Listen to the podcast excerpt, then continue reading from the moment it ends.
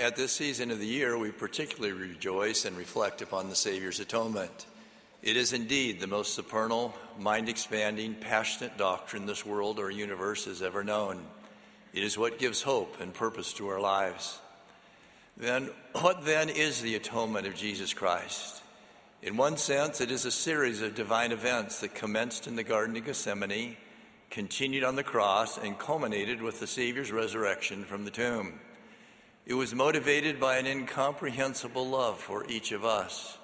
It required a being who was sinless, who had infinite power over the elements, even death, who possessed a boundless capacity to suffer the consequences of all our sins and ailments, and who in fact descended beneath it all. This was the mission of Jesus Christ. This was his atonement. What then is its purpose? It was to make it possible for us to return to God's presence, become more like Him, and have a fullness of joy. This was done by overcoming four obstacles. First, physical death. Second, spiritual death caused by Adam and by our sins.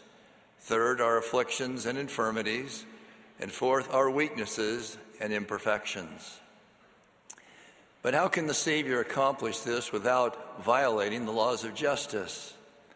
Suppose for a moment a man contemplating an exhilarating free fall makes a rash decision and spontaneously jumps from a small plane. After doing so, he quickly realizes the foolishness of his actions. He wants to land safely, but there is an obstacle the law of gravity. He moves his arms with astounding speed, hoping to fly, but to no avail.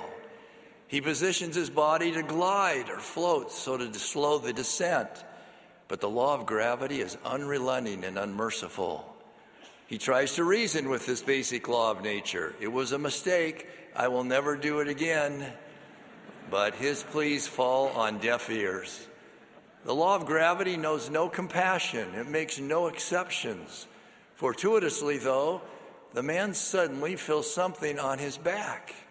His friend in the plane, sensing the moment of foolishness, had placed a parachute there just before the jump. He finds the ripcord and pulls it. Relieved, he floats safely to the ground. We might ask was the law of gravity violated, or did that parachute work within that law to provide a safe landing? When we sin, we are like the foolish man who jumped from the plane. No matter what we do on our own, only a crash landing awaits us. We are subject to the law of justice, which, like the law of gravity, is exacting and unforgiving. We can be saved only because the Savior, through his atonement, mercifully provides us with a spiritual parachute of sorts. If we have faith in Jesus Christ and repent, meaning we do our part and pull the ripcord, then the protective powers of the Savior are unleashed on our behalf, and we can land spiritually unharmed. This is only possible, however, because the Savior overcame the four obstacles that can prevent our spiritual progress. First, death. He overcame death through his glorious resurrection. The Apostle Paul taught, As in Adam all die, even so in Christ shall all be made alive. Second, sin. The Savior overcame sin and guilt for all those who repent. So deep and expansive is his cleansing power that Isaiah promise, uh, promised Though your sins be as scarlet, they shall be as white as snow.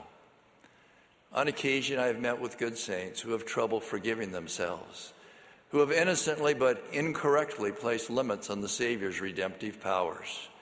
Unwittingly, they have converted an infinite atonement to a finite one that somehow falls short of their particular sin or weakness.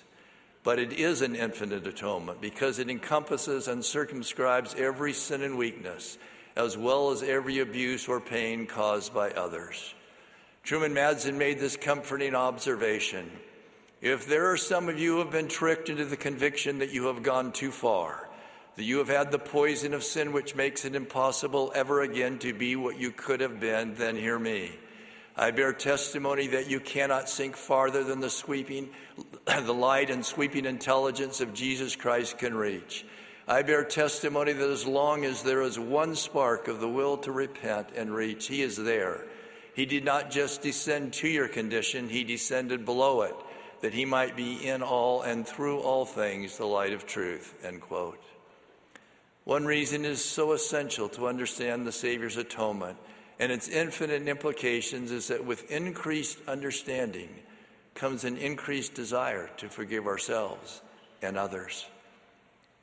Even though we may believe in Christ's cleansing powers, the question often arises how do I know if I've been forgiven of my sins? If we feel the Spirit, then that is our witness that we have been forgiven or that the cleansing process is taking place.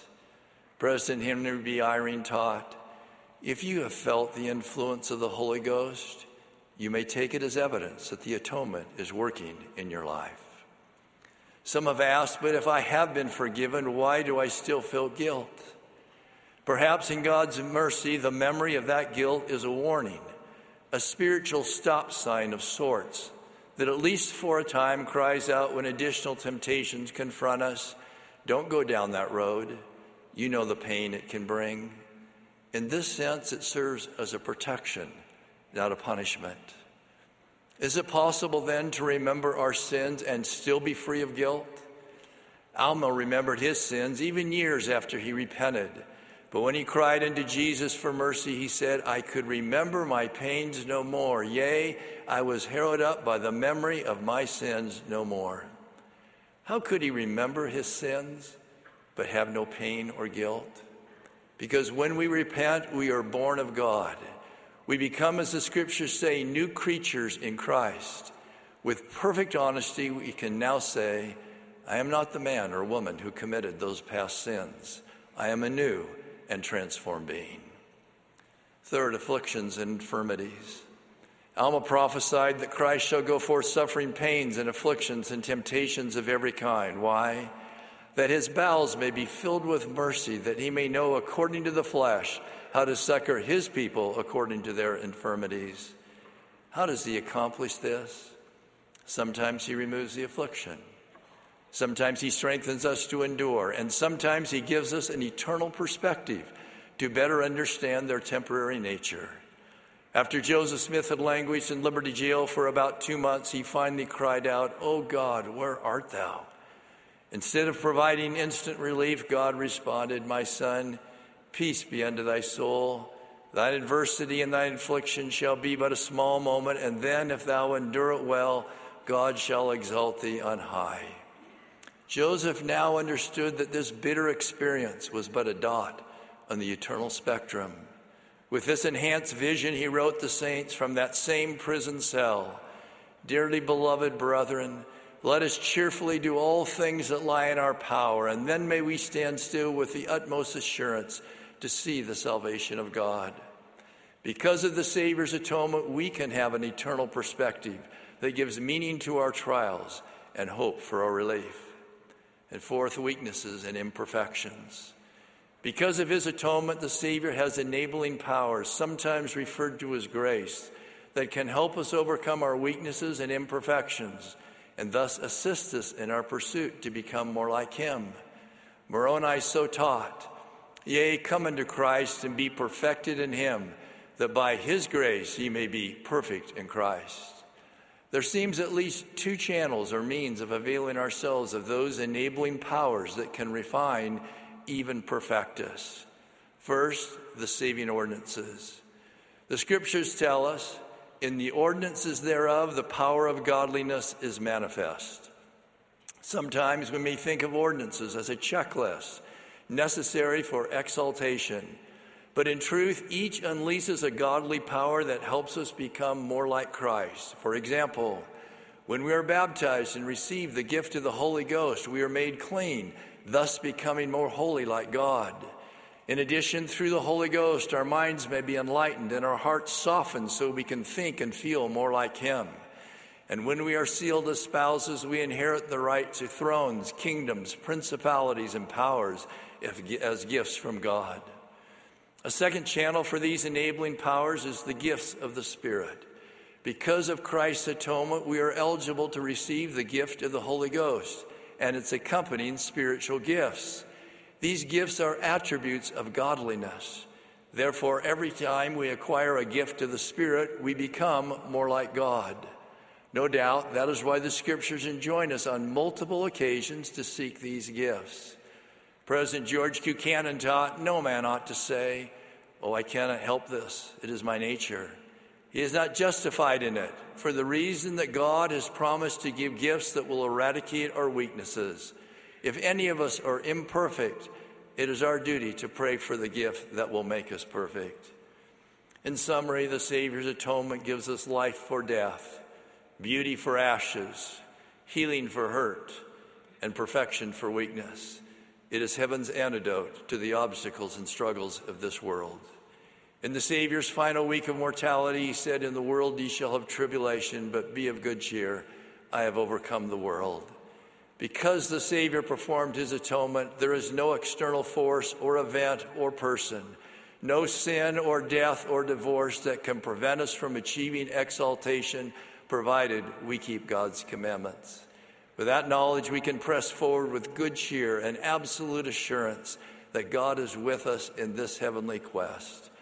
I bear my witness that the Savior's atonement is not only infinite in scope, but individual in reach that it can not only return us to God's presence, but enable us to become like Him, the crowning goal of Christ's atonement. Of that I bear my grateful and certain witness. In the name of Jesus Christ, amen.